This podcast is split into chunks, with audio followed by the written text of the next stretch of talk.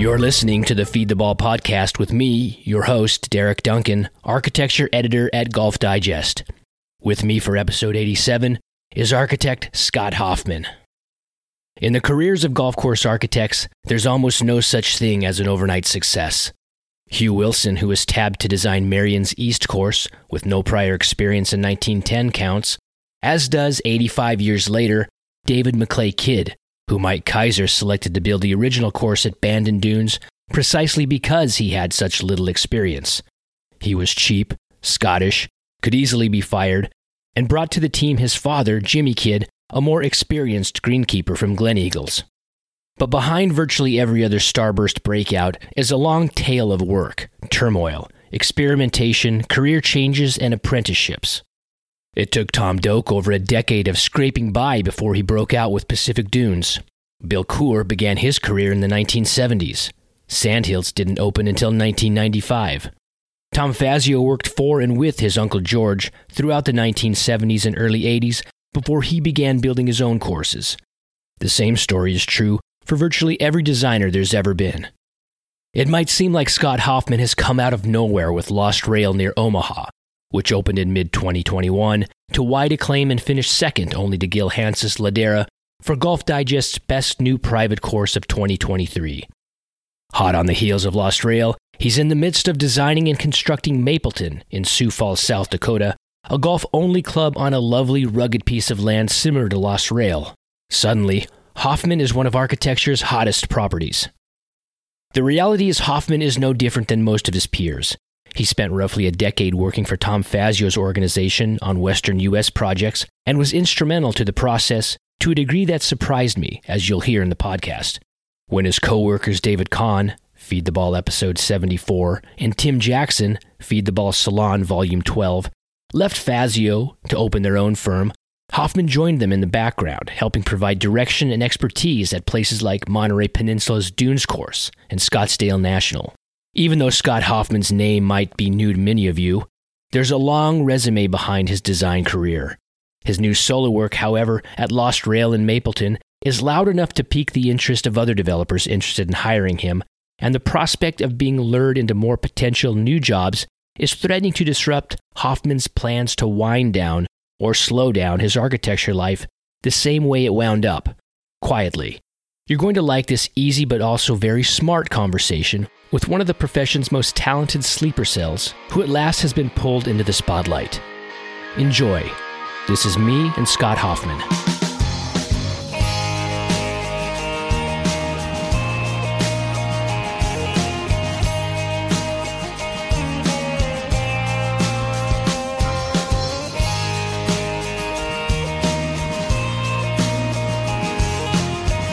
Think I've seen you've done a few podcasts before. Are you a podcast guy? Do you listen to podcasts?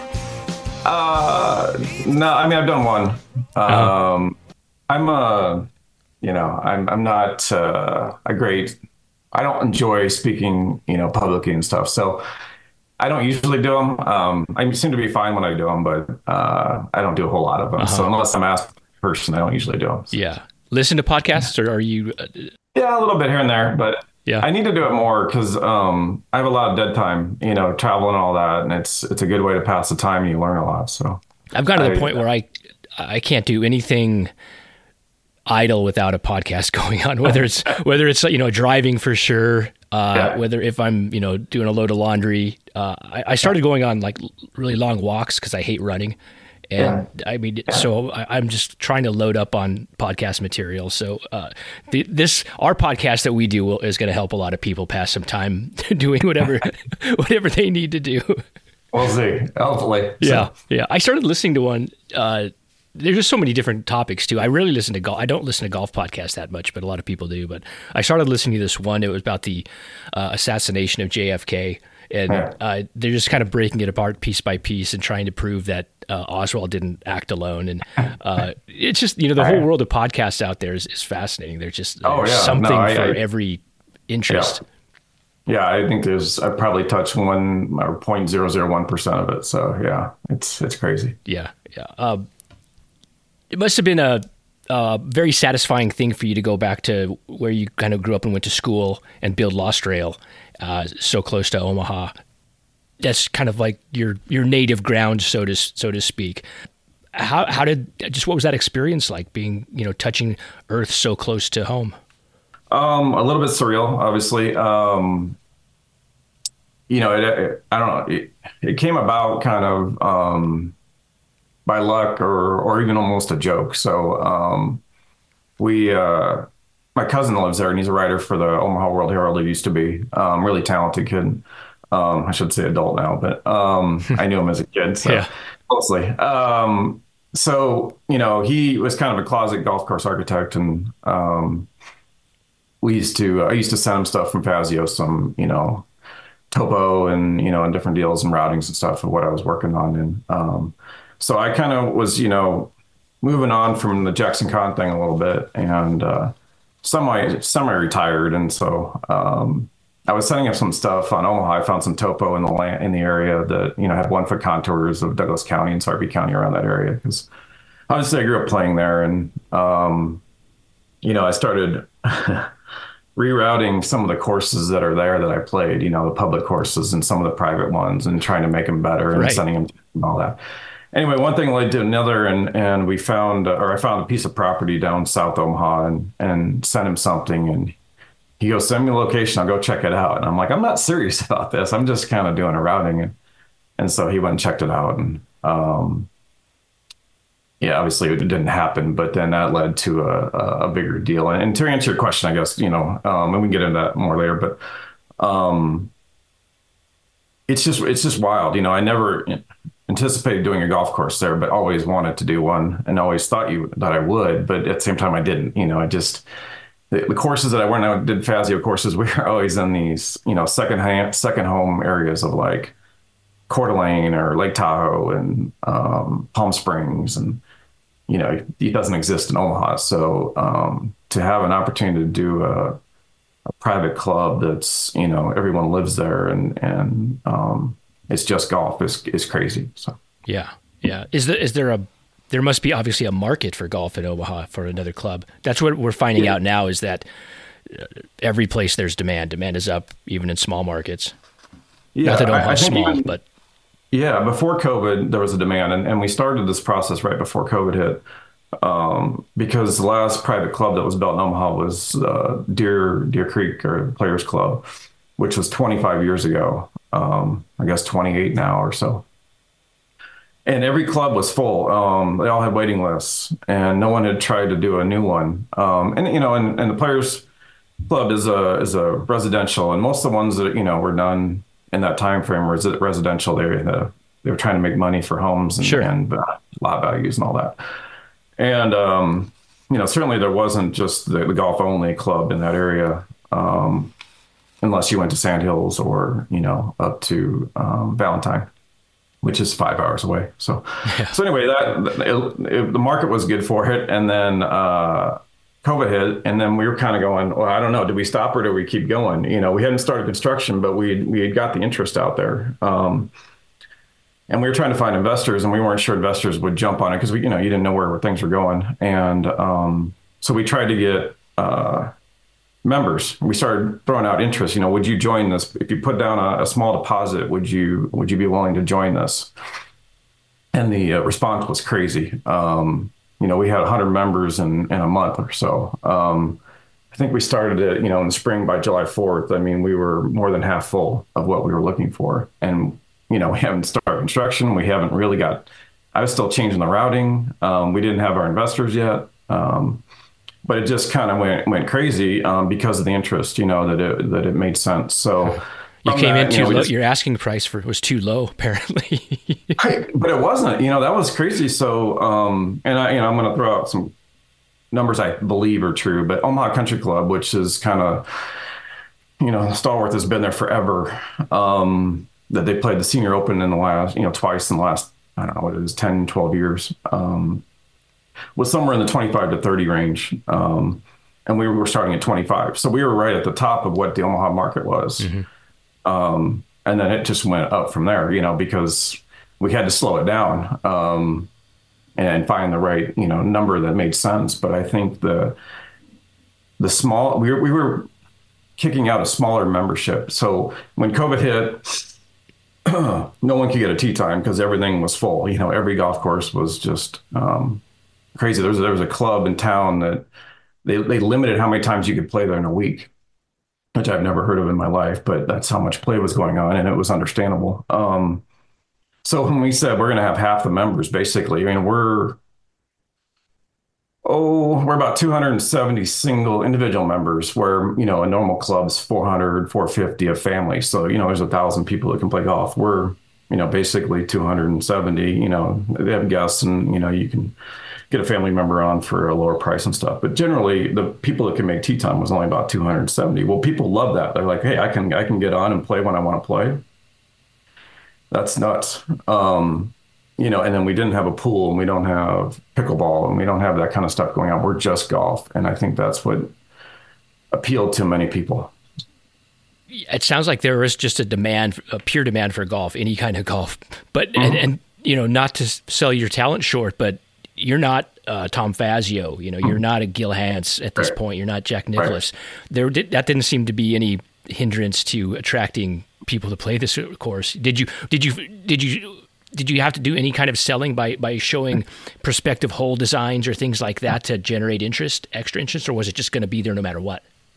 Uh, a little bit of both. Um, you know, I'd say we picked a really good piece of property, and and you know, to I guess continue where I was going with um, my cousin Dirk Chatelain is, you know, we found a piece of property on on Zillow actually that was out near that area, and it was decent. And we looked at it and we got Bill Kubly involved from Landscapes Unlimited and, and uh, we made an offer on it and it kind of fell apart. And then my cousin went kind of crazy and panicked a little bit and started going and almost knocking on doors before we found this property. right. Um, and basically, you know, he and I sat in this, you know, this kitchen table with this this lady that was fantastic, and she's like, you know, developers had approached her and um, and she's she said no i don't like concrete. I don't want homes. I, I you know and we said well we're doing golf. We're not going to do any homes. You know she was like you know we're not going to have a whole lot of concrete out there. And she goes well i could go for that. So the point of that is the the piece of property was fantastic. I mean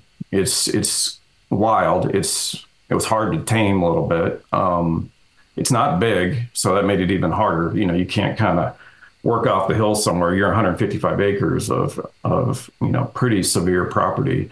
Um, but the clubhouse view that we found, it's you can see for 30 miles, and you can see um, you know the Elkhorn River and the Platte River in the distance, and um, we got I don't know a third, half our members just getting there.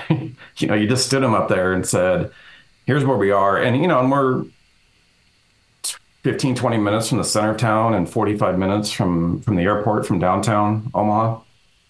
But you feel like you're five hours away. Mm-hmm. Um, you feel like you went to Valentine, you know, and so people going out there and getting in the country and, and you're saying there's gonna be no homes and you got this view, they're like, I'm sold, you know, and I'm like, you know, I felt like I, I, I'm not bringing much to the table here. You know, I don't need to, you know, um, they, they were fine with what it was.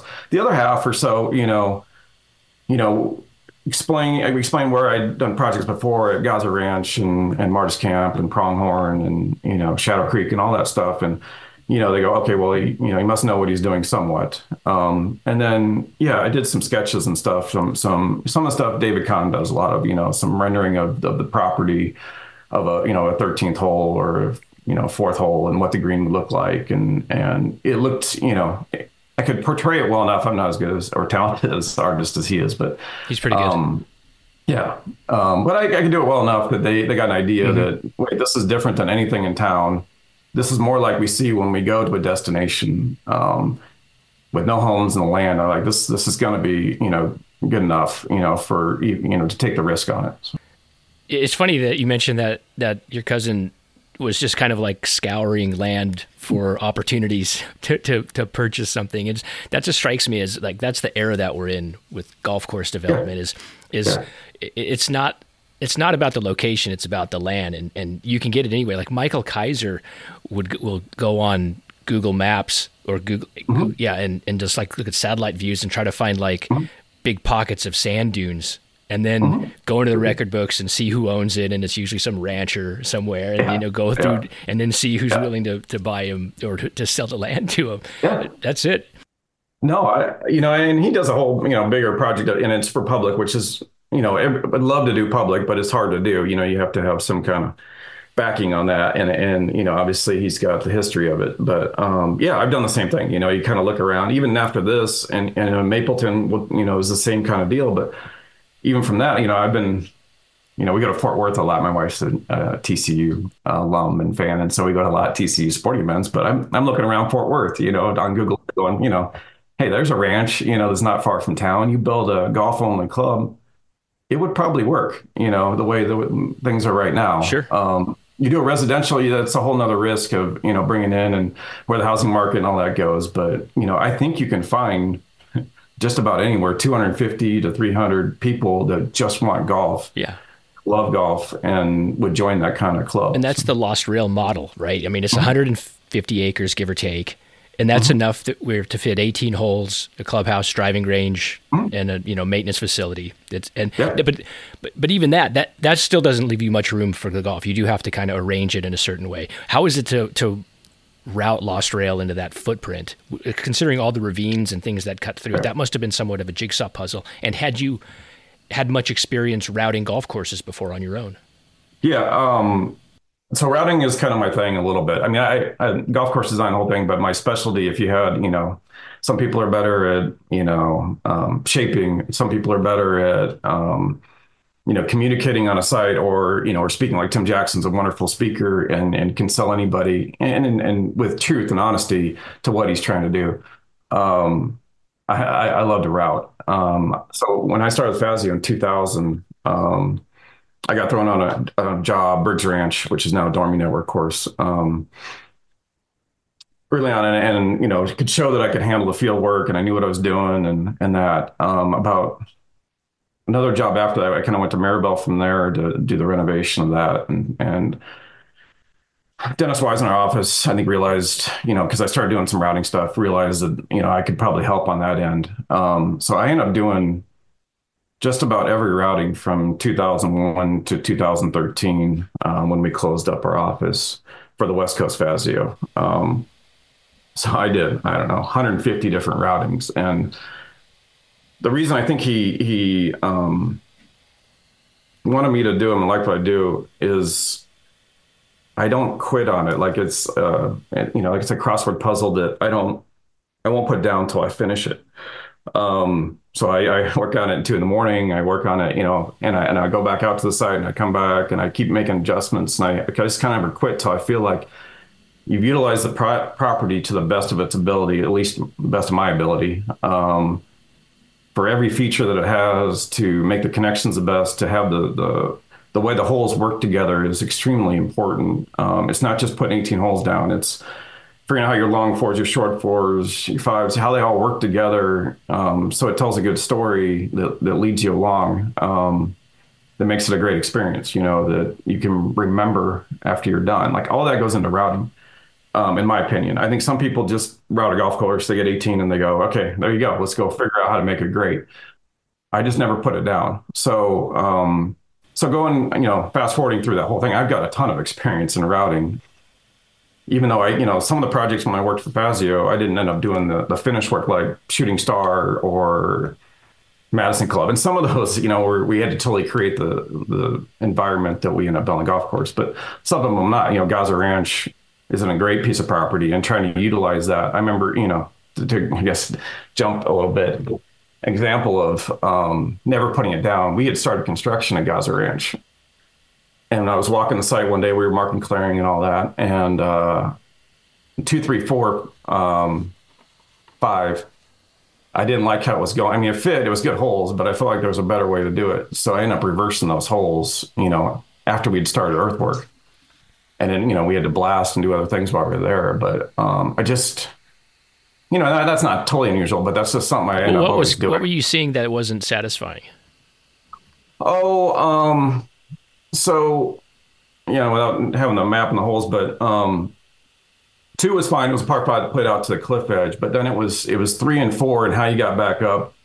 Um, it went down. Um, there's you know 40, 50 foot vertical rock formations that you play up against or along, and the shots were all kind of going down. It was, it so the, the rocks were on the left and the hillside was going down to the right, which ended up all the way down to the lake, um, which is a long way away. But it felt like um, the rocks weren't fitting right with what was there, and land was going, you know, counter to the way you were trying to dogleg around the hole. And and I'm a, I'm a I love counter holes, but this was too much, so um, that didn't work right. And then I didn't like how you had to get out of it um, up into the the fifth hole, um, and then where a wetland was. So a lot of that all doable, but just not as good of holes. And when I reversed it, you know, it opened up um, one of the most photographed holes, which is the third, is par three that plays down the lakes on the left. Yep.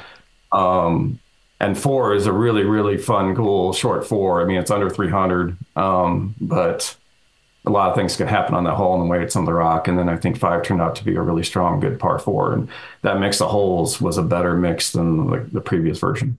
So fast forward to your question, uh, Lost Rail. So getting a Lost Rail, um, no, so routings, you know, I felt very comfortable with, and and I, you know, started with routings to see if we could do it. Had a good topo map to work off of, and then we got out there and walked around, and you know, you start messing with it, messing with it, and um, no, it's a difficult site, but there is a. The more we kind of opened up the the bottom part of the property where the ravines are, you start to realize that there's ten to twelve really good green settings down there, but you can't fit that many holes down there. You know, you can only get three or four or five. And so, um, and the way the ravines are, you know, to make it playable and to make it work, it just, it took a lot of massaging, um, a lot of late nights, early mornings of waking up, you know, at two in the morning going, oh my gosh, how's this going to work? You know, and so then I, keep, I get up and I start working on it, working on it. And I make a joke because at the end, um, when I finally kind of got the routing where I wanted to, I fell asleep and I slept for like 14 hours, you know? And, yeah.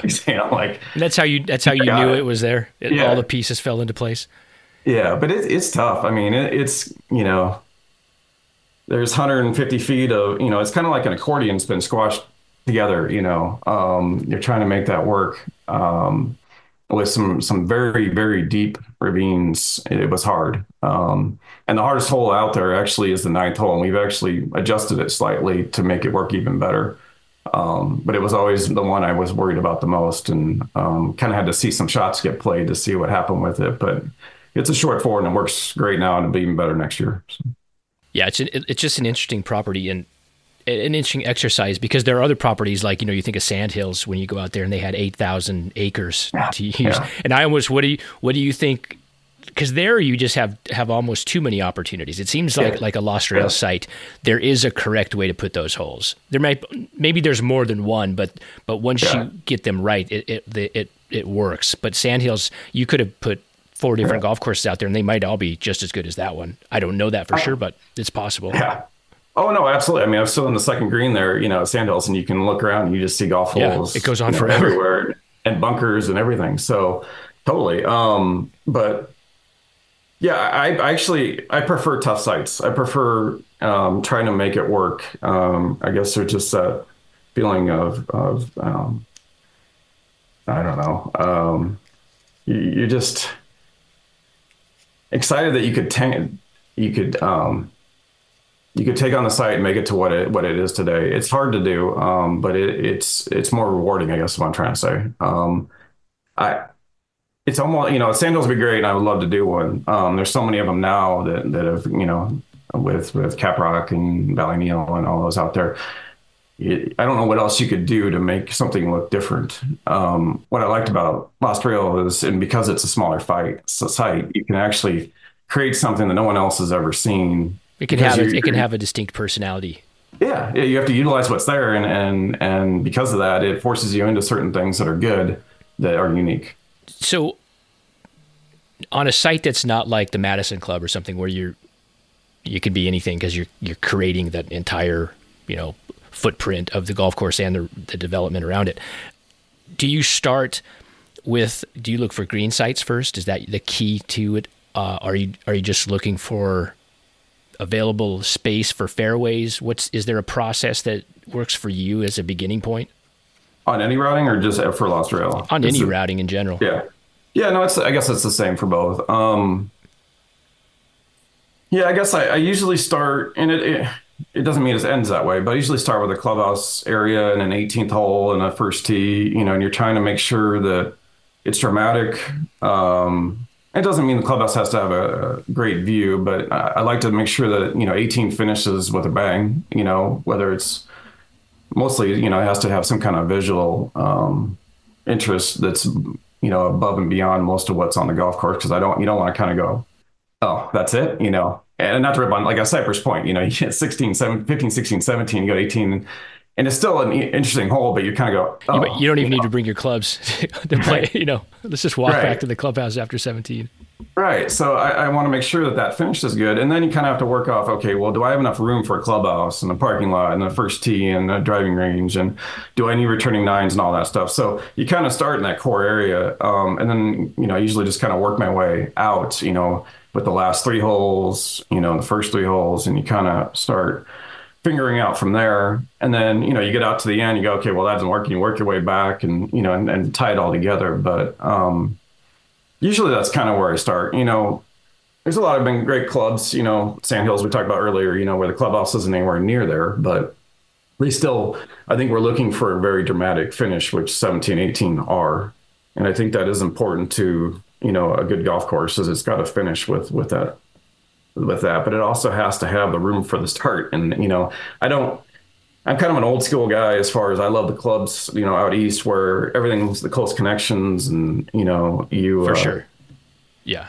And that doesn't mean just one to two to three to four. It also means from the clubhouse to the first tee to the driving range. I don't i don't like to have to put a range that's remote or you know, I like that sequence where you're just you're standing, you know, at the pro shop and you can go, I can see who's on the range. I can see the first tee's open. I can go, or I, you know, be on the range. I can look over and the first tee's open and I can go. I like that connectivity, and so I always try to do it. Um, and I love, you know, golf holes where there's a tee near the clubhouse. You know, that's right there, whether it's a tenth or sixteenth or first. You know, that's that's right there. So I love, you know, you see that a lot in the the clubs out east, especially, or you know, Chicago or those kind yeah, of. Yeah, that's an underrated so, thing about courses is having not just the first tee, but other tees like close to the clubhouse, yeah. where you kind of like take a little little uh, venture into see who's having a beer on the patio. Yeah. Like Merion, you know, yeah. you pass the clubhouse a couple times, and you know, there's that interaction, and you it, and it, it's the interaction. There's a sense of like coziness to it as well. You know, it, it, just it's an intimate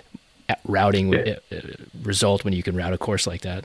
Oh, our, our, our 16 tee lost rail is, you know, it's par three, it's 150 right. yards, and the tee's right by the um, the outdoor patio bar area, and you know, and it's just funny. You go up there with a foursome, and you know, the, the first person hits, and you get a, a quick realization that people are watching what you're doing or not. Because if you hit a good shot, then they clap. Well, then the other three people are now in panic mode because yeah. no one's watching them, you know, hit a shot.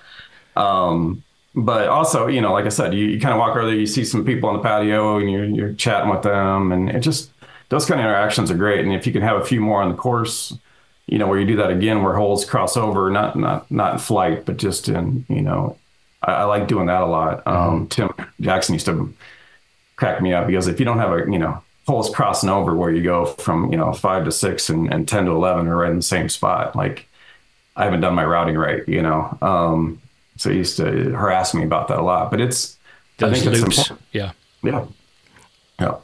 Was what was was Mapleton uh, similar experience? It's a little bigger property, if I'm not mistaken. What were the tricks to getting the 18 down on that course?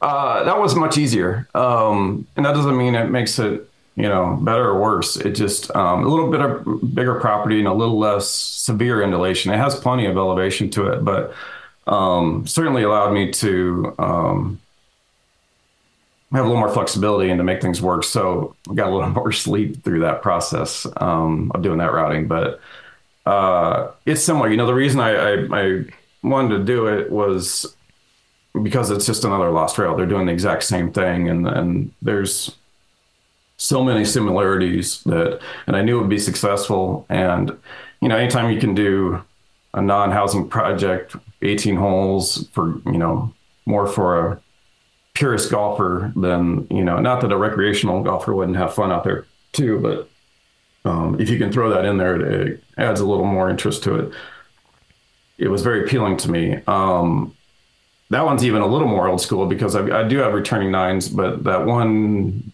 nine green, 10 to 18 green are right there. I mean, just right next to the clubhouse, which, you know, may or may not be important, but I like it, you know, the way that works. It just helps, you know, same thing. If you're walking, it just makes it super easy to work your way around. Um, it's a very interesting piece of property. I, I just, we just discovered um, recently that there's a ton of sand underneath this property. So just one to three feet down, you're hitting pure sand. Uh, well, not pure sand, I should say mostly sand. Mm-hmm. Um, we're still testing out to see if it'll, you know, what'll work, but um, that'll add a, a unique uh, look out there that certainly it doesn't exist around there. And one I certainly didn't expect, but um, we're going to have a very good draining property. Um, but we can do some more exposed sand, um, which will help the visuals out there a little bit and, and obviously strategies too. You said something interesting a, a, little while ago that you were thought you would you know you were retired more or less. what did you mean by that? Were you really going to not do golf design anymore, or were you taking a break, or what was the story behind that? Yeah, um, so it's not that I, I love golf course design. I mean, I I was just thinking this the other day. Like, I feel like um, I'm still new to it, but I've been doing it for 23 years, you know, and I did golf course construction for five years before that. So I've been in this business a long time, but I still feel like it's new to me. It, uh, we were in, a, you know, I, I kind of got to the point where um, I was doing a lot of traveling. My, my son was playing basketball. He's in college now. And my, my both boys are out of the house, um, both in college. And, and my wife and I want to do a bunch of traveling. And um, financially, we're, we're well off enough that, you know, we don't, I don't need the the paycheck. But so I was kind of like, oh, you know, I'm not going to actively search for jobs. I'm just going to kind of, you know, if it comes around, I'll consider it and take a look at it. And if not, you know, I'm fine with that. We'll just. So that, that was my semi-retired.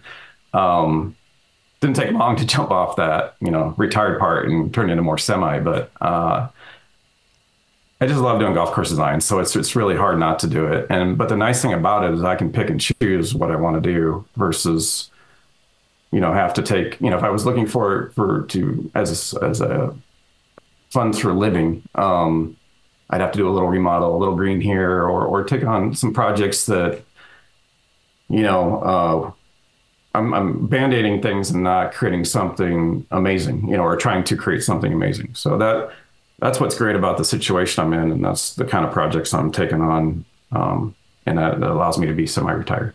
Yeah, I mean, there's a lot of would-be architects are going to get frustrated listening to this. You know, you get well, as soon as you you know you say you step away and you don't need it, you get one of the one of the good great jobs in America on a great piece of land and roll yeah. that into another one. I mean, it's it seems like even you know.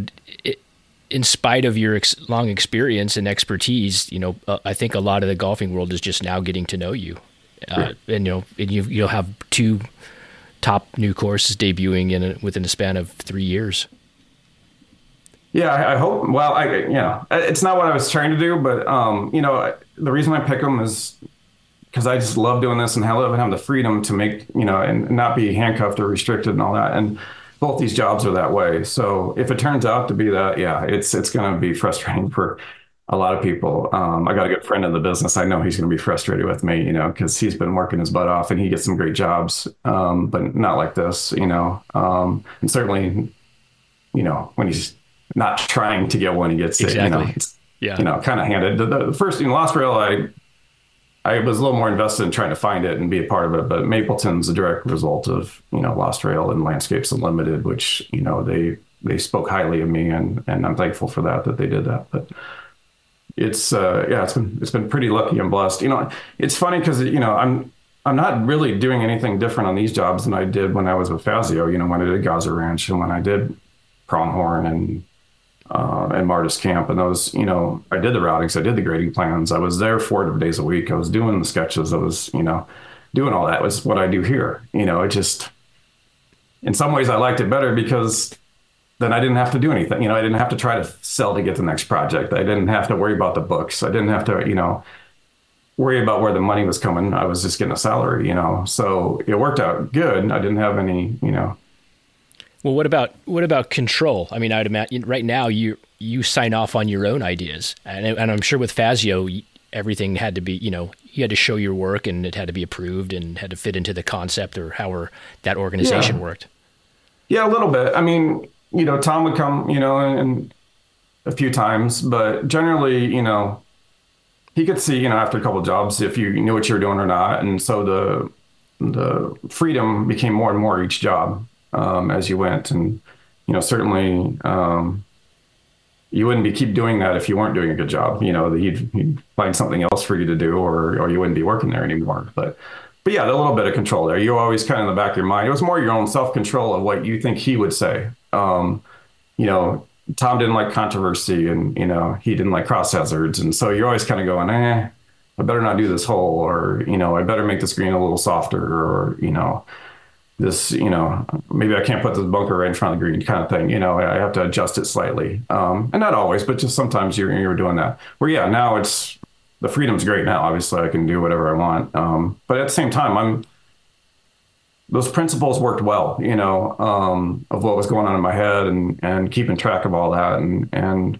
certainly those courses turned out really well. And so you, you use that and, and you have your own, um, back of your head just telling you, you know, just be careful, you know, on some of this. So you're controlling yourself a little. Yeah. I'll be honest, I didn't realize that that, that the Fazio, Fazio would, would delegate things like routing to, to you or to some of his other associates, I'm sure, in other, who are working in other parts of the country. Was that typical? Or was that something they just recognized that you had a special aptitude for? Um, yeah, I think, I think West Coast was a little different than East. Um, Tom didn't get out there quite as much, but he had a guy, you know, Andy Banfield does most of the routings for Tom. Um, and, and, you know, I don't know before I was there. So Tom's been in the business forever, you know, since 70s, since you know. 70s. So I don't know what he did from the 70s to 2000 um, necessarily as far as who did the routings and, and how much he was there on a daily basis. But, you know, 30 years in, you, you do a little bit less. You know, you're the same thing I was talking about semi retiring. You know, there's other things in your life that are going on you're trying to give attention to. Um, and he was successful in what he was doing and he had the control and he was hiring the right people. And so, you know, the delegation of that um, probably became more and more as he got further along in the career. Um, but I do think Andy was doing some of that way back when, you know. Um, mm-hmm. So I kind of was the Andy Banfield of the West Coast office when that came around. And, I think um, I proved that I could do it really well. And then they're like, why, why change that or why open that up to other people if if he's doing a good job with it? I guess is what they were probably thinking. So, what do you what do you think Fazio's greatest skill is or talent all through the years? I mean, certainly there, there's a run from the late '80s through the early 2000s where he was hitting the highest marks, and that also coincided with a, a time in architecture and and the consumer appreciation of it that was very specific. His those mm-hmm. courses mm-hmm. and and what he was producing was considered an ideal. We've kind of mm-hmm. shifted into a different ideal the last 20 years or so. But during that right. period especially and even after that and during and even continuing to this day, I mean he's doing some excellent work, but through, through that period and, and and into when you knew him, what do you think was his greatest attribute as a as an architect? Uh, you know, it was it was visuals were, were huge um, and playability. That, that that was the two biggest things. You know that we always talked about and was important. So framing, you know, the kind of words that some architects can't stand um, was working, you know, in that time frame. Um, and, and it does, you know, I think some people don't admit to framing or, or making something look visual, but you know, everyone loves a great looking golf hole. Um, the ones that get taken pictures of are the ones that are visually the most interesting, you know. So why wouldn't you try to make every hole? Yeah, and they're they're usually some, something framing the the the lens, right. you know. Yeah, I mean, not just for photograph, a mountain but... or trees or rocks yeah. or whatever, you know, you're you're gonna do that, and so. You know, sometimes we created those, you know, or we did it with earthwork, you know, um, where you got a, you know, a landform, you know, we, we made all that stuff look I think fairly natural. I mean, there's some crazy stuff that we did, um, and then even you know after that with Tim and Dave at Scottsdale National, where you know you're creating an environment, um, but it's framing. You know, it's however you want to look at it. It's it's um, and then you know the playability, making the width there um, so that the average person can get on with you know losing a ball in every hole. Um, and the visual part that I think gets lost sometimes is just seeing where the hole goes or seeing where your shot's supposed to land. You know, I, I know there's a I think you know blind shots are kind of cool sometimes, and, and sometimes they're they're put in, and and that's great. But it, it's very uneasy for a golfer to do that, especially a player that doesn't hit it well. They they tend to even hit it worse. Um, so making the landing area where it's it's set up properly so you can see it, and that that creates you know you have to do more earthwork to do that sometimes. Um, but it makes you feel better staying on the tee if you can see where the bunkers are in the fairway and the width of the, the hole and all that, um, which makes you hit a better shot. So you enjoy the course more.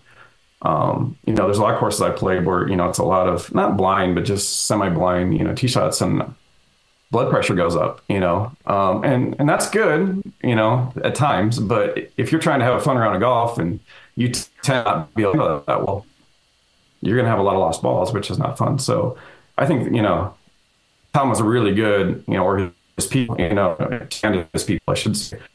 Um, a good job of that all the way through and still today, you know, do the same. And, you know, like I said, it's a formula that works. Why, why change it? Um, and he doesn't care that he gets some criticism from other architects about that. What he cares about is the client. And that, sure. that's his other strong suit is I'm going to give the client, you know, what he wants, just as long as it, you know, not to say, oh, you know, if he wants, you know, uh, a windmill out there, I'm not gonna put a windmill out there, but I mean, if he wants, you know, just good, solid, playable golf that you know we can get around, and it's you know maybe the strategies, you know, not as it's you know we worked on strategy all the way through, and it was very important. But sometimes you know maybe you don't do a couple things because it makes the hair more playable. He'll do that um, or want that, and I think that's that's what's been great. And he he is a incredible speaker. Um, and will make everyone around him love him. You know, when he's talking to them in, uh, you know, at, at, all these parties and stuff that you used to do, you know, grannings and stuff. And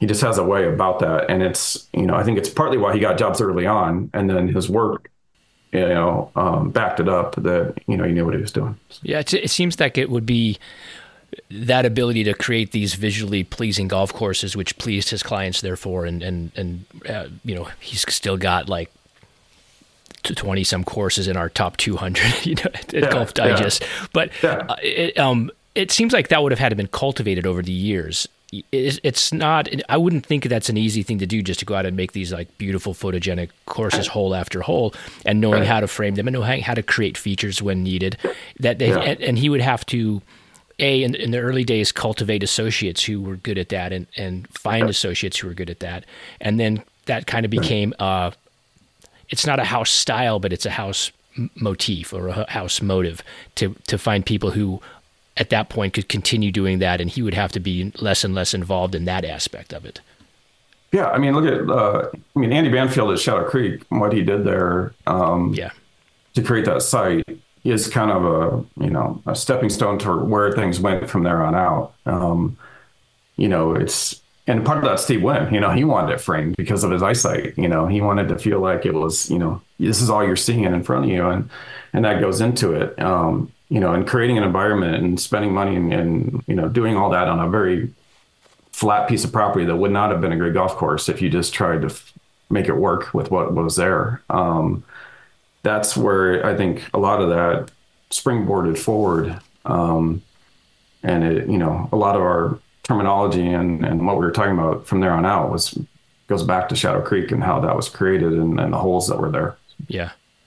It's Fazio is just interesting because you know his career, as we just said, he he's been so successful. But in the last, and I, I know you're aware of this, in the last ten or fifteen years, tastes have changed and and a, a, new generation or a new group of, of architects have become favored and um, you know I know Fazio still gets great commissions and still has great clients but he just kind of fell out of favor to a large group, and it kind of coincided with the the rise of social media in a way, and mm-hmm. and, and mm-hmm. as the architecture IQ of the general public has has risen so much in the last five seven years, and as more and more people are interested in architecture, he was just kind of, in a way, kind of like the odd man out or along with this yeah. other group. It kind of became you have the darlings over here, which you know the Gil right. Hanse and Corcoran, Sean Doak, and right. uh, and then you have the dinosaurs, the you know the the Rees right. Jones and and Fazio and, and Nicklaus. And I just wonder, like I do think even though we're talking about how beautiful his holes are.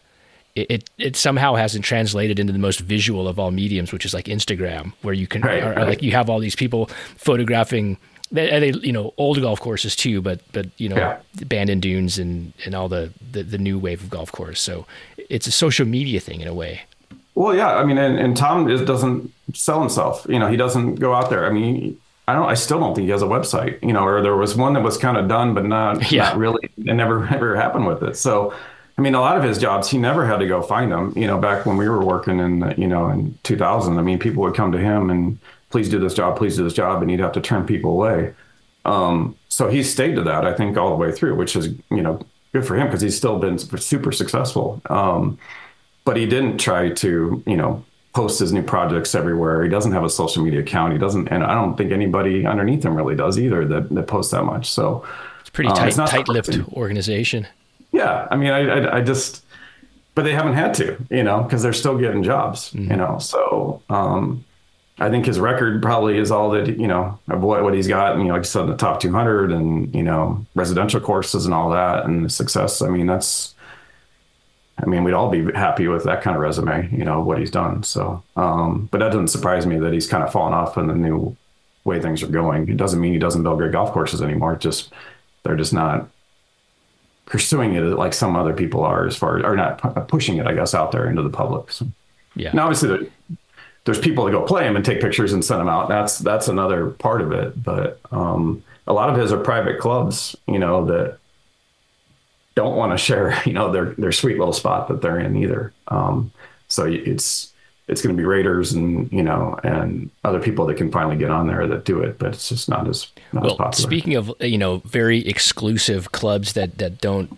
allow or want a lot of outside eyes on it is Scottsdale National. The other course is is one, and you know you helped. You mentioned David Kahn and Tim Jackson a few times. You were very involved in that golf course. How did you? First of all, how did you kind of branch off and begin working with those two? so, you know, 2009, I think, is kind of when we we shrunk up our office a, a lot, and it was me and one other that were there, you know, for the next four years in the West Coast office, and you know, we weren't super busy. The you know the um, the the amount of jobs had gone down, uh, you know, tremendous, you know, with the housing decline and all that, and especially for us because we're second, you know, second home golf course designers basically in a way um, most of our projects you know we don't get the the fun ones by the by the ocean and, Right. and saying we, we, the ones we have to create everything with a bunch of homes you know not a bunch of homes but huge homes you know put around it sporadically so oh Scottsdale National so yeah so Scottsdale National um so the last few years I wasn't as busy so I've been helping Tim and Dave a little bit, you know, with the routing part of it. You know, they had some projects and and um, they were they didn't do routing very much when they were with Fazio because I was doing them all. So, you know, they had a few projects and hey, you know, can you take a look at this? Can you mess around with this? And so I would I would give them routings and you know, and some most jobs didn't happen or you know, a couple of them, you know, they utilized some of the stuff I was doing. But I was always talking. Tim's been one of my best friends since you know, since I started with Fazio in 2000. So we we talk, I just talked to him yesterday, you know, so we we talk all the time. Um, so when we closed our office in 2013, I kind of like I'm not sure I really want to do, but I just kept talking to Tim, and he's like, "Hey, you know, why don't you do some stuff with us?" And and I'm like, "Yeah, I could do that." And so I I filled in in a couple spots here and there for him, you know. Um, went up to Eugene, you know, when they were first working on that Eugene Country Club, Right. and you know, Hayden Lake. Um, some little stuff here and there. Kind of filled in, you know, a day or two for them if they needed somebody there. And and then Scottsdale National came around, and um, it's a big project. You know, it, it was is it was taking it would take a lot of creativity to come up with that, the routing and and you know different stuff, and it and it, it evolved. I think Tim and David told you the story of how that all came about with the the first 18 there, and he wanted walkable, and you know they have those four mountain holes, and we went up there and said, well, why don't we just make this into a par three? I can give you four four holes somewhere else. So I was big into that part of it um, because it's routing and all that stuff. And then it, you know evolved into buying more land and all that stuff. And then we got the 36 holes idea. Um, so I did a lot of the routings for that. Um, you know, we were brainstorming different ideas. It was a fun one because Bob put on us that it had to be every hole had to be super unique, like crazy unique. Not you know everybody says that, but like he, he meant it more than anyone else, I should say. You know, so we were just kind of brainstorming. You're in the desert. It's really hard to get one desert course to look different It than is. another desert. So we're like, man, what are we gonna do? And so, you know, a lot of that, you know, was earthwork and stuff. But you know, the six six six, um, not the devil, but the six six six, you know, idea um, came about with, you know, six five, six four, six threes, and and making sure that none of them were repeatable. So you never went two fours in a row, never two threes, never two fives. So that that was an interesting, you know, exercise uh, that I loved, you know, trying to make that work. And then he would throw curveballs at us, you know, like, well, I'm going to put the maintenance building here okay, that's where our par five seventh Can't is. Put it there. yeah. now I got to make that into a four. Now I got you know domino effect of three other holes I got to figure out so we can keep that thing going. And you know, I wouldn't want to. You know, I always says I, am a minimalist at heart, but you know, I've never been given really a minimalist property to work on for a routing where you just you know you can just fit it in there. Um, Lost Rail's been the closest, but that that still took some earthwork because you know you wouldn't be able to play today if I didn't touch it. But um, that site was totally devoid of you know anything interesting for the most part. A little spot here and there, but generally it had been graded by a developer with lots right. everywhere. So yeah. it, you could put golf holes anywhere you wanted and do whatever you wanted because you knew you were going to create the entire environment. So that allowed us to do that kind of thing. But it still interesting after you've graded out the entire site at one foot contours and you go, okay, wait, I gotta I got to shift some holes and make them into fours and, you know, another one into a five and, and make that all non-repeatable so we can keep that theme alive. But it does help a lot if you think about it. You play a golf course that's got a run of three or four fours in a row. That you know, even if they they have some variety to them, you know, it tends to make it harder to remember those holes. But you know, if you go from a three to a five to a four to a five to a three, you know, it's constantly changing um, just from that. So it gives us a head start into the rest of the process, which you know we spent a lot of time on detail on. I was just thinking about this because I was uh, writing something. Um, I'm going to write about the fourth green there. And just the if you just look at the greens at Scottsdale National and think about mm-hmm. variety, there mm-hmm. I mean, th- there's 18 greens there that that are worthy of study for anybody because it's it's 18 completely different concepts. You go from a I don't know how big the the fourth green is. There, it's kind of like a half punch bowl that's fairly small. Yeah, then you go to the next green, uh, five, which is 20,000 square feet. Yeah, and then the next screen is this weird boomerang shape, and you know you just go on and on and on. It's just like one interesting, and then and then there's heavily contoured greens and glassy greens, and it's it's really uh, uh, uh just a it's like a museum piece of of different green expressions. Well, and and like I said, you know, and we had to create them all. You know, it wasn't like you sat there and went, you know, walked up on you know between these two sand dunes and said, okay, you know, this the screen's got this little contour. We're just gonna we're gonna keep that. You know, we we had to create all that. Um, which that's fun cool about it is you had no handcuffs. You could do whatever you wanted, but we felt like we had to make green after green different and you know by changing size shape angle you know and you're always trying to do that but we had a little more freedom and a little more money to do it too i mean building a 23000 square foot green on number five you know it's not cheap you know at one point we had talking about putting an irrigation head in the middle of it and and all that you know but figure out how not to. Um, by, by, the um, way, I'm curious about how do you not? I've seen some really big greens lately, and most of them have irrigation head right in the middle of them. Mm-hmm. Uh, it was a combination of um, well, there is a head under it. It's just capped, but we never used it. We are going to use it for growing because um, we weren't sure if it could hit you know get enough water to the right places. But um, we have a little bigger nozzles on those on that green, um, and then you just have to make sure you're you know, across in any direction from head to head is not too far. Um, so if it's really wide all directions, it makes it hard. And that one kind of is, but it kind of goes at a little bit of an angle. So we made sure that the the front left head and the back right head were, you know, covering each other um, with the nozzle size that we had. So does it also have to do with wind? You know, on a windy like if I wouldn't, I don't think that's a particularly windy place compared to other places in the U.S. Well, yeah, but I mean, like Scottsdale's a funny place. You know, in the in the wintertime, um, in the mornings, it's a northwest wind. I'm sorry, I got that wrong. Northeast wind. And then it switches as it, once the temperature gets up. Um, it's usually like 10, 11 o'clock. It'll switch to the southwest um, on a windy day. Um, and usually there's more wind out of the northeast than the southwest. When it's when it's at its peak, um, it's a little harder out of the northeast. So you can, but I mean, you just never know which way it's really coming from. So it's not as consistent as you would like to be able to do that. Um, you know, some places like when you're by the ocean, you pretty much always know it's coming from the ocean, you know, so you can set up for that. But Scottsdale um, is a little, it just shifts around too much. Usually it's not a ton of wind, but mm-hmm. um, when it blows out northeast, it's, it's it can howl a little bit. So. You know, it's always surprising you're walking across the green, even if it's eighteen thousand square feet, to see a sprinkler head in the middle of it. You wonder, like, well, it's, it's going to get in the way of somebody's putt at some point. well, yeah, but it might be also, these are on really windy sites where that's yeah, maybe the consideration.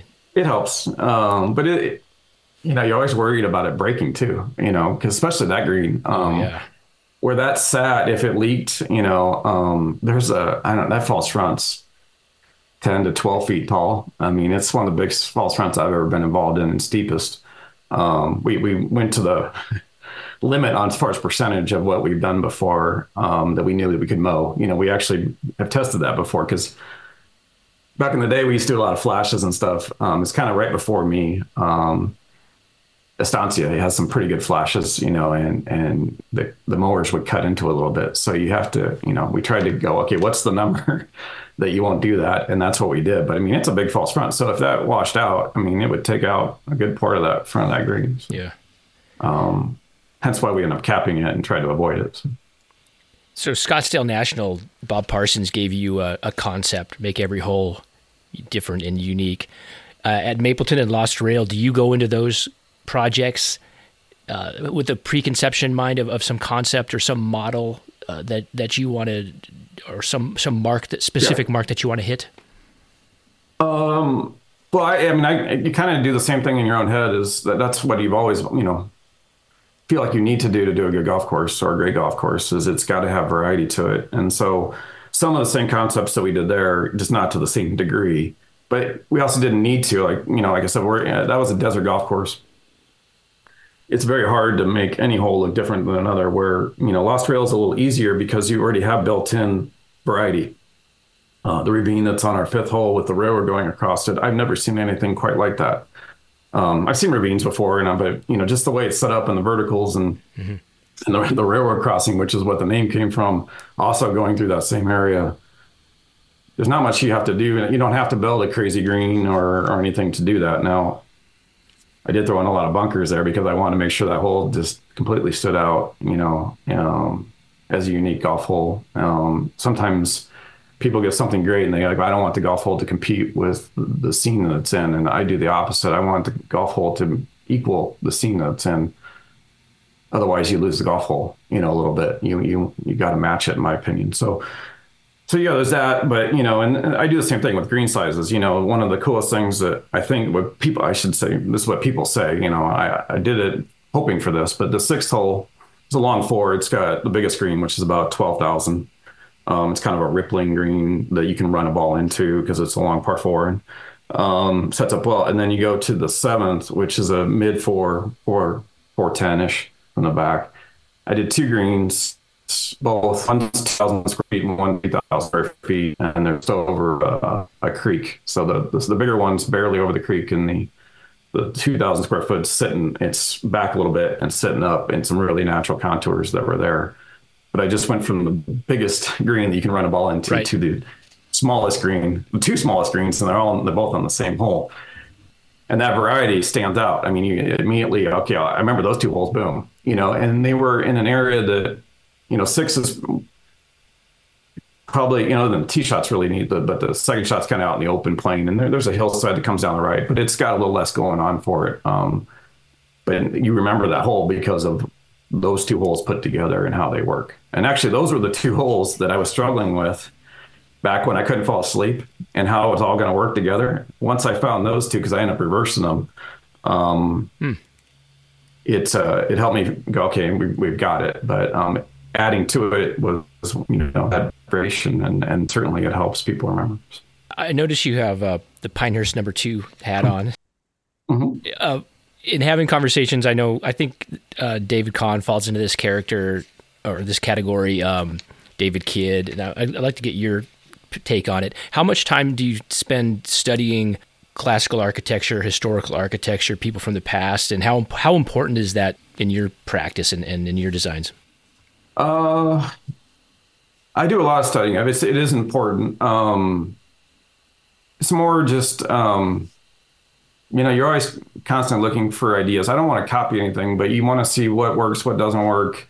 Why do people like this golf course? That's something I always you know, I spend most of my time. I'll go on Google Earth all the time. I'll look for pictures. I'll, I'll try to go to those sites whenever I can. You don't get to everyone, and I I probably should travel to those more than I should or more than I have, but partly I couldn't because I'm constantly on the sites I'm on um, and don't leave them very often. But um, I uh, I always want to figure out why you know why Shinnecock so high in the ratings? Why is you know National Golf Links? What's special about it? What makes it different? Why is it the greens? Is it the bunkers? Is it the placement? Is it site?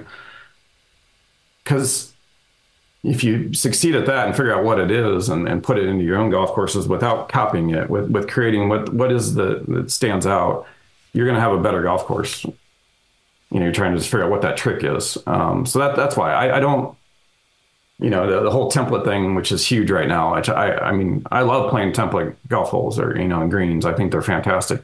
I don't want to build a template green. I want to build something that people haven't seen before. It might have traits of that um, you know there, there's a lot of greens that have a redan feature in them but they aren't necessarily trying to be a redan. Wasn't set out to be that way but it just works with the golf hole. Um, but i'm not going to purposely go put a you know Biarritz green on my site just to have a Biarritz green. Um, but it's certainly a popular deal. So I like to look at that and see it, but I just try to figure out, okay, what, you know, same thing on that. Why, why do people like that green? What is it that makes it interesting? What is it the because they hit a different club to the front and the back? Can they run a ball through it? You know, do they like it when the pin's in the bottom? What, what is it? You know, and then that's what I'm trying to study. Um, so, you know, they, the, obviously based on the top 100, the, courses that were built 100 years ago are way up there, and and partly because they were built a long time ago, and partly because they're great. You know, and it's I'm trying to figure out why they're great, and incorporate that you know into concepts.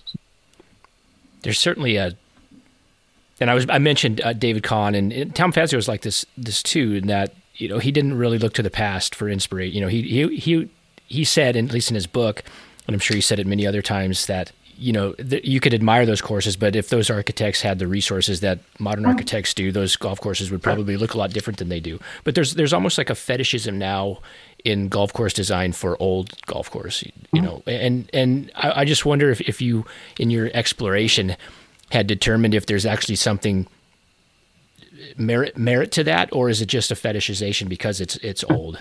I mean, and, and I, I, know that's yeah. it's too big of a category because some golf, yeah, yeah, some older golf courses legitimately are amazing. You know, you go there and, and, and you oh, understand it, but others, you know, you could probably put another group in a basket and, and they're they're just they're good golf courses, but that's it. Right. They're good golf courses. Well, yeah, no, they're um, it's a little bit of both, I'm sure. Um, I, I there's some really neat stuff that was built, so I'm not gonna say you know that's not worth looking at and understanding why it was great. Um, like I said, you know, I, I want to figure out why um, and and what it is that people like about it. But you know, it's example of that. You know, National Golf Links, which is you know heralded by most people.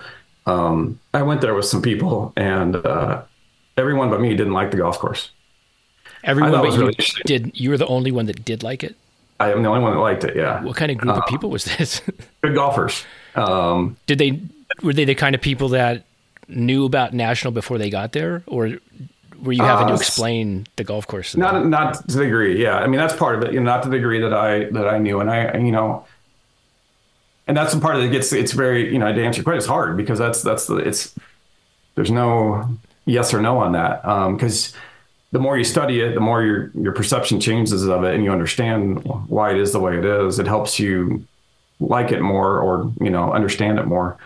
Um, I think there's people that don't know how it was built or what it, why and, and the setup of it and how it came about that if you don't have the appreciation it makes it harder to like that course. Because you know visually there, there's you know there's some holes i can see where they're having problems you can't see the bunkers everywhere. You, there's some holes you hit it down the middle of the fairway and you don't end up in the fairway. You know there's some some greens that are, you know if you hit in the wrong spot of it you can really end up in some tough spots. And you know if you're if you're trying to score and that's all you're thinking about and not looking at the broad picture of of what happened there and how it got there, you, I can see where you don't like it. You know, um, like I know it's catch off guard. I mean, I, you would think everybody likes that golf course, you know, because it's it's so unique and and so different from what everything else we played, and in a good way, you know. But well, that's in, that's so interesting. First of all, those that group you're with represented a massive demographic of players and golfers and yeah. potential clients and club members, even when yeah. Potentially courses you're designing. So you kind of have to keep that in yeah. mind, I suppose, or not. I guess you could just say to hell with it. I'm gonna, you know, I'm, I'm not gonna. Well, no, that. But I, I had the same experience. I played once with a guy with uh, somebody there. Um, yeah, who just didn't get it, and I'm like, well, do you understand like why this hole is this way? And you know, he just it, it, he was there to hit golf shots, and mm and you can hit golf shots there, but you you know you're going to see things that you don't typically see. And no, I don't know. You shouldn't yeah. have to explain it. Uh, it's okay. Not everybody has to has to get it or, yeah. or like it. Well, I think it's kind of like the old course. You know, uh, going back to Bobby Jones. You know, the first time he played it, he didn't like it. You know, I think that's a course where you played a few times and you'll appreciate it a lot more. Um, and it's partly because if you haven't had the history of it, you haven't studied it. I mean, I've been looking at that golf course. I have that old golf club atlas book. You know, from when I was oh the World Atlas of Golf, yeah, yeah, the World Atlas. I'm sorry, yeah, World Atlas of Golf. You know, uh, not golf club, yeah, um, but World Atlas of Golf, where it's it was the old green book. I still have it, um, and it's in there, and it's like I, it was a weird, you know, kind of perspective drawing of it. But, those, those drawings are so cool, by the way. Oh, it's awesome. The, the and, first uh, generation of that book, the original yeah. two editions. I mean, that's when I got. Yeah. I, uh, that book got me started drawing. I mean, one of the things that I started doing golf architecture was in church. I used to go and sit there and turn the you know the bulletin over and I draw golf holes. I draw yeah. a creek, I draw down holes because I had that book and I kept looking at that book and going, "This is the coolest thing ever." And that's so, when you'd start to actually draw the trees almost from like that that 45 degree yeah, view yeah. instead of like straight down. It's sort of like that weird angle that those those layouts are are drawn at. Exactly. You know, and and so you know I've been looking at that course since then, you know, and all the way through, and and you know, with Google Earth and how you can get down there with the you know the 3D rend- um, contouring and stuff that's on there now. You get a really understanding of how the golf balls work and why. And um, so I'm I'm ahead of the game as far as I didn't have to play it to understand it, but I think some of those people, if they played a couple more times, would appreciate it a lot more after playing it because then they you kind of know where to hit it and why, and you know the strategy of that course. So. You have to uh, not just that, but a lot of the old courses or links courses, you have to play with a sense of humor in a way. You have mm-hmm. to see if your ball takes a funny bounce and you're in a bunker when you have to wedge out sideways. You, you can't get too mad at it. You know, you have to be like, that's golf. That's like the way that, that it was played for two centuries before you ever picked up a club, buddy. you know. Yeah. No, you, you just brought up a bad memory of mine from that course. I, uh, and I should know this hole right off the top of my head, but it's it's the the road hole. But um, yeah, number seven, so eight, seven, yeah. I uh, I had like an eight iron into that green, and I was I was like one over. I was playing good, and I hit it in that bunker, and I think it was three or four shot. I don't know what happened, but I I left it in there three yeah. or four times. I, I, was about ready to smack the guy next to me because he was laughing at me. But um, but yeah, I just then I laugh it off, go the next hole, and and you're fine, you know. But um, it's why that hazard is so great. You know, it can it can tear you apart, or you can hit a great shot out of it and be a hero. So, um, or just avoid but it. That's interesting because I mean, you, it, I would want if I were designing golf courses and, and or, or in your shoes, you know, if somebody is going to play Scottsdale National, there's a lot of quirk out there, and you know, different. There's a lot of different things that might rub the the straight down the road player the wrong way, and and and at Lost Rail, you'd want you'd want a, a somebody to, to play the golf course with a sense of humor, and and you know, you're going to get stuck in some situations that are tough as as long as next time you play it, it's not going to be that same result every time. You know, there's a there's a way to yeah. to play with a little more you know elasticity than than just punishment. Yeah, exactly. So Lost Rail is an interesting um, change in my life because you know I did all these courses and never I go back and play it once with or twice, you know, with a buddy or you know with the guy that we you know the project manager that was on the site or the superintendent, you know, and I don't get the day to day, you know, of this golfer and that golfer. And well, Lost Rail, because I'm semi retired, and I played 109 times or something like that this year, which is probably you played Lost Rail 100. Yeah, wow. I played 100. Good for you. Um, I played all summer, you know. Um, so I go, and when I go, I play like 36 a day, and then you know for like three straight days, and then oh, I leave. And sounds awesome. Oh, it's, it's great, you know, and we have a great membership. So, um, and I got, you know, a couple groups that I play with. I have a, you know, morning group, and then I got this um, low handicap group that, you know, we can kind of get two different games going. Uh, it's the problem with that is I get see every day. I'm like, please hit a good shot. Please hit a good net to the the people I'm playing with because I don't want them to not enjoy their round of golf. And you see some spots, you know, they hit, and you're like, oh my gosh, you know, he's gonna he's gonna hate me, you know. Um, and uh, it's hard, you know, because you're you, you don't ever see that on the courses you did before, but at the same time, you know, you see the appreciation. They understand the golf, and, they, and then you play with them the next day, and they don't hit in the same spot. And but you know, for the most part, I'm, it doesn't bug anybody. And you know, they hit a false front, they laugh at. You know, there's the, the third green is one of the biggest. Has pretty much our only false front.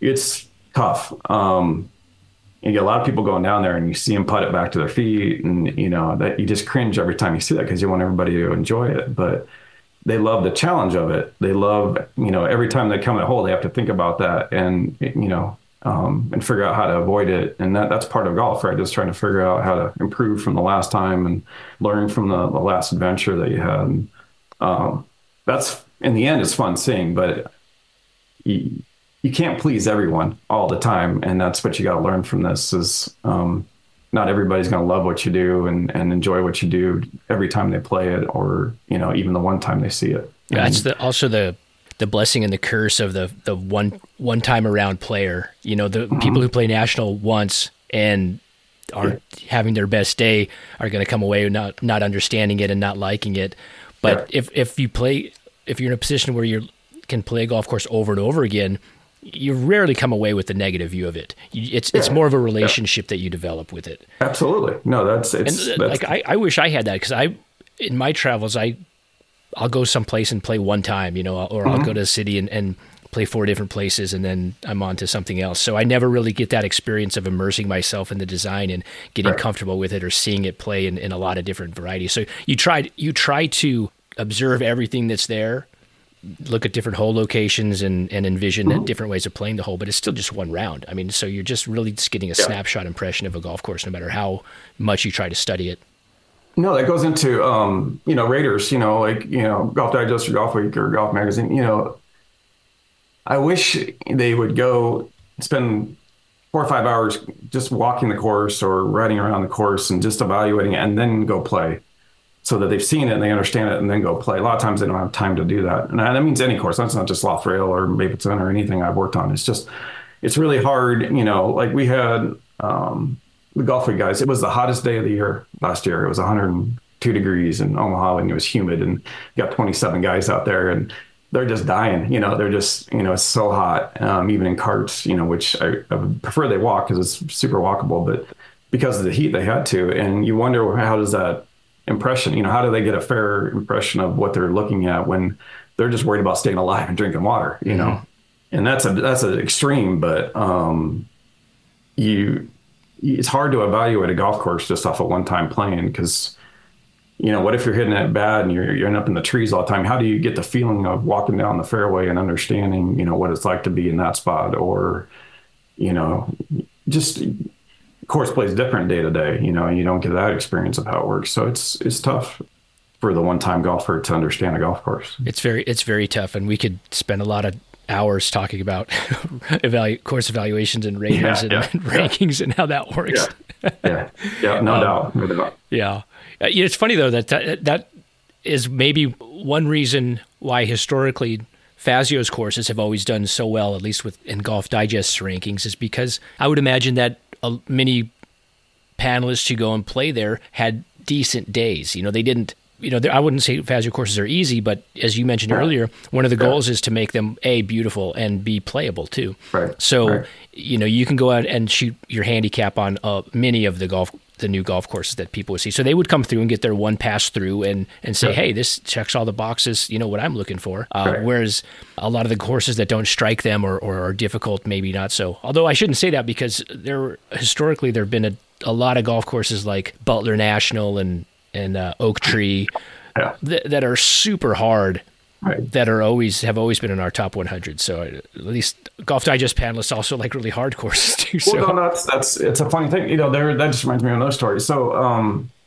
yeah, sometimes hard equates great, and and sometimes just the visual and playability equates great. But I remember um, there's a course in Colorado that we were. It's a it's a long uh, par four, and it was voted the fourth most difficult hole in Colorado.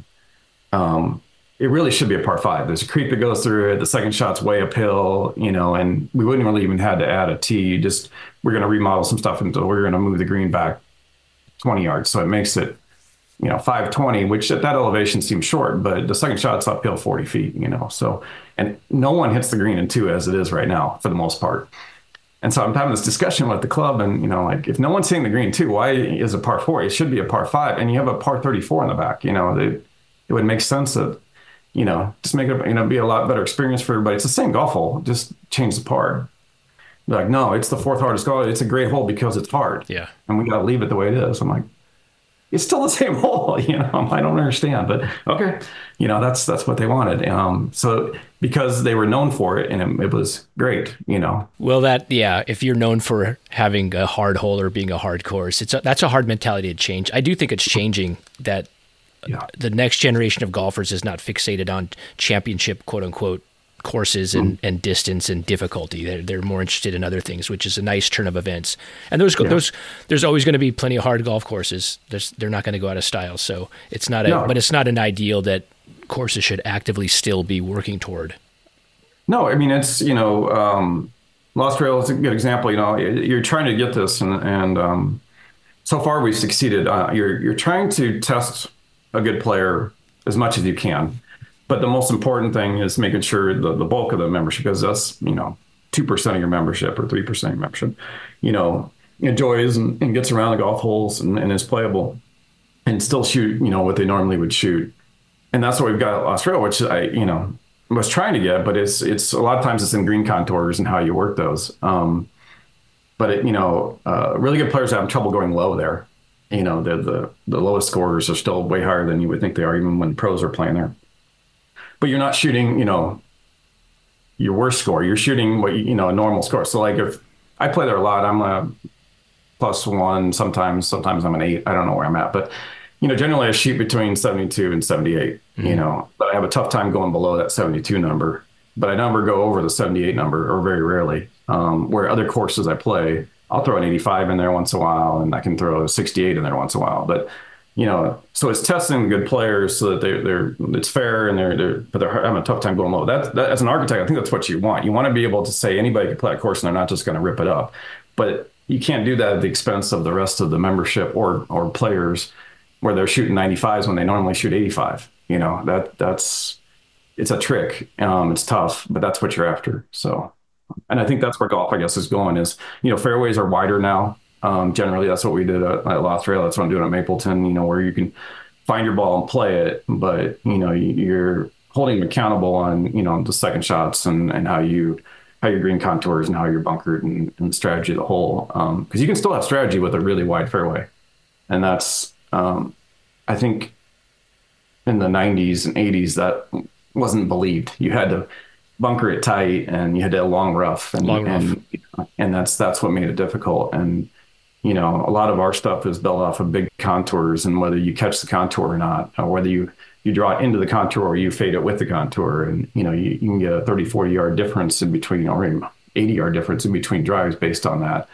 Um, and that's where the better player has to, you know, figure it out. And that's how they have a better chance of shooting a score where now you got those wide fairways for a guy that shoots 90 and he can still hit it in the fairway and still play it. And he's not trying to hack it out of the rough, out of trees, you know, back into the fairway. He can actually advance it up the holes.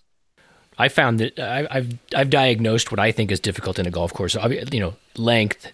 There's a certain length that's just too long for me to play. Yeah. You know, you're hitting hybrids and but but thick rough. Yeah. Is yeah. is just I mean, and I think I think mid to high handicappers. I'm I'm a my index is like a seven right now, but it, it's I just it's hard to play out a thick rough, no matter even yeah. if it's a wide fairway. But if, if the rough is really thick, I mean that's just a that's a brutal day on a golf course. You know, if you're if you're off the fairway even a foot and and you can't advance the ball very far, that's just yep. to me. It's like I'm not coming back. I'm not gonna. Go, I have no, no, interest in playing that golf course again, no matter what else. No, and, and and if you have a 30 yard, 25 yard wide fairway, you're in that a lot. You know, um, so it's it can be a brutal. I watched it, you know, and I've I've been in it, you know, even you know, or you add in trees that too. Then you can't. There's no recovery, you know, and and uh, we always said, you know, the best thing about golf or fun thing about golf is is recovery shots. You know, yes. how do you get back into play or you know hit that shot where you know you thought you were going to make bogey and you have a putt for birdie. You know, that's that's the fun part of playing golf. And if you put in long rough and tight fairways, you don't have that opportunity very often. As we wrap up here, Scott, I would uh, go back to the uh, the National Golf Links. You mentioned that in Shinnecock. I'm going to assume that that if you could only play one of the two, you only had one round, it would be national. But what's your or, or correct me if I'm wrong. What what round would that be, and and how do you how do you differentiate those two golf courses from your architectural eye? Uh, well, I haven't played Shinnecock, which is really bugging me. Um, as much as I studied that golf course and and used it for study and and you know inspiration, I guess. Um, I haven't played it, so until I play it, I guess I can't tell you between the two.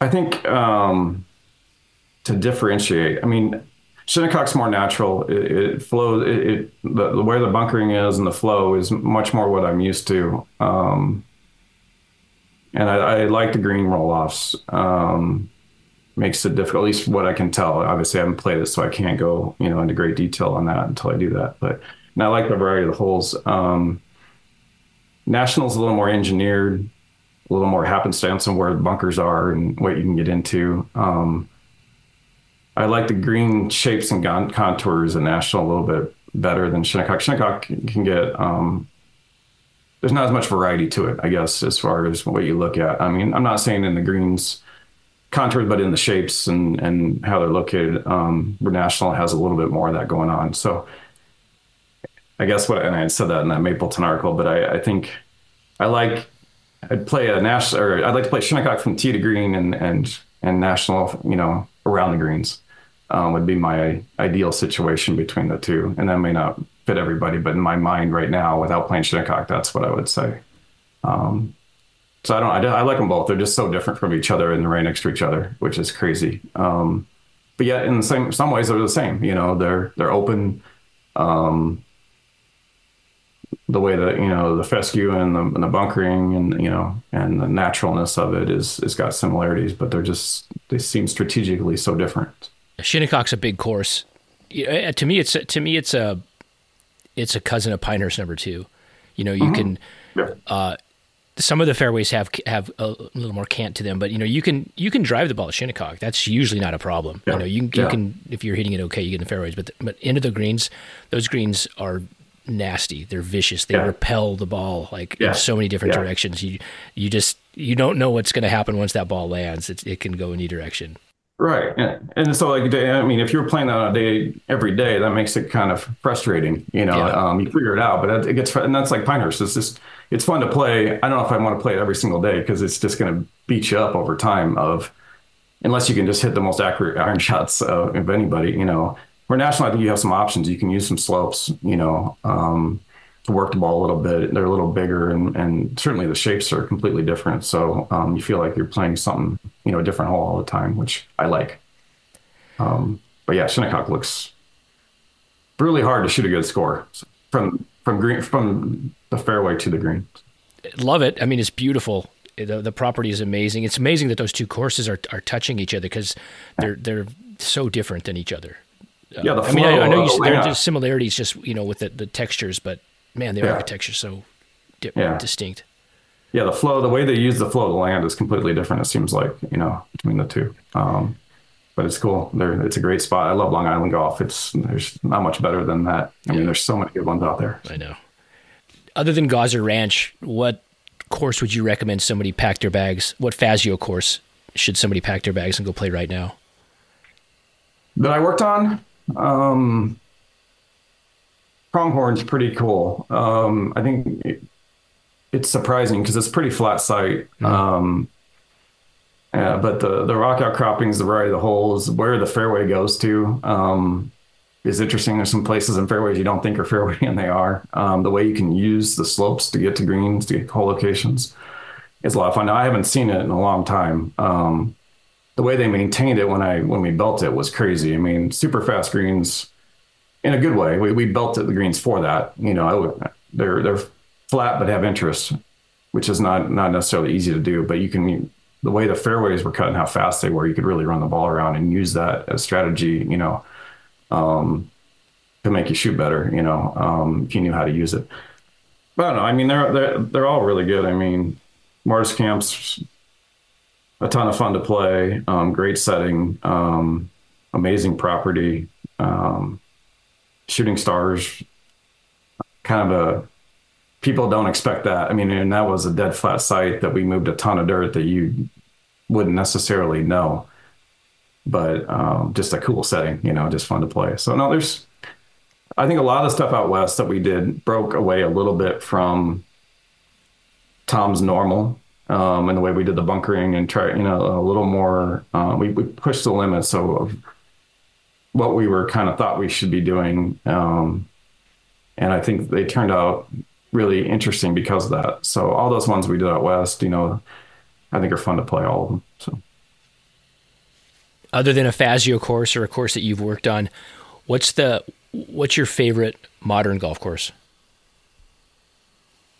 Taking anything I've done out, um, Friar's Head. I really like Friar's Head. Um, Continue. It it's got the stuff we are talking about. I mean, the, the variety of the holes, the variety of the settings. Um, obviously, there's um, there's a lot of sand involved. That always helps, but um, it's just the feel of the clubhouse. The, you know the way it sits in there. Um, it's one of those. It's you know it's got the lost rail thing where you just kind of driving down this road and all of a sudden it, in this rural area it just kind of pops up and it's it's it's an amazing piece of property that you know they they had to manipulate half of it, which I knew, which is cool too. I can appreciate that part of it um, to make it fit with the rest. And I think, you know, I don't think Coore Crenshaw liked to do a lot of manipulating, you know, but I, they did such a good job there. You can't even tell what they did and didn't do. So it turned out, you know, fantastic. It's just, it's just fun to play in the variety of, of every hole isn't, you know, one to the next. And the story it tells, you know, of how the holes work together is really well done. And that part I really appreciate. It will take the right piece of land and the right set of circumstances for Scott Hoffman to be lured into his next job. He almost didn't sign on to design and build Mapleton, resisting the developer's early overtures. Eventually, though, through many months of casual conversations and gentle entreaties, the challenge of routing the course on that particular piece of land won him over. And even then, there was discussion that maybe someone else would build the course after the holes were laid out. Not every designer will find themselves in the fortuitous position that Hoffman is in, but his patience and refusal to leap at any particular offer is a lesson that many aspiring designers, or any aspiring artist, might take to heart.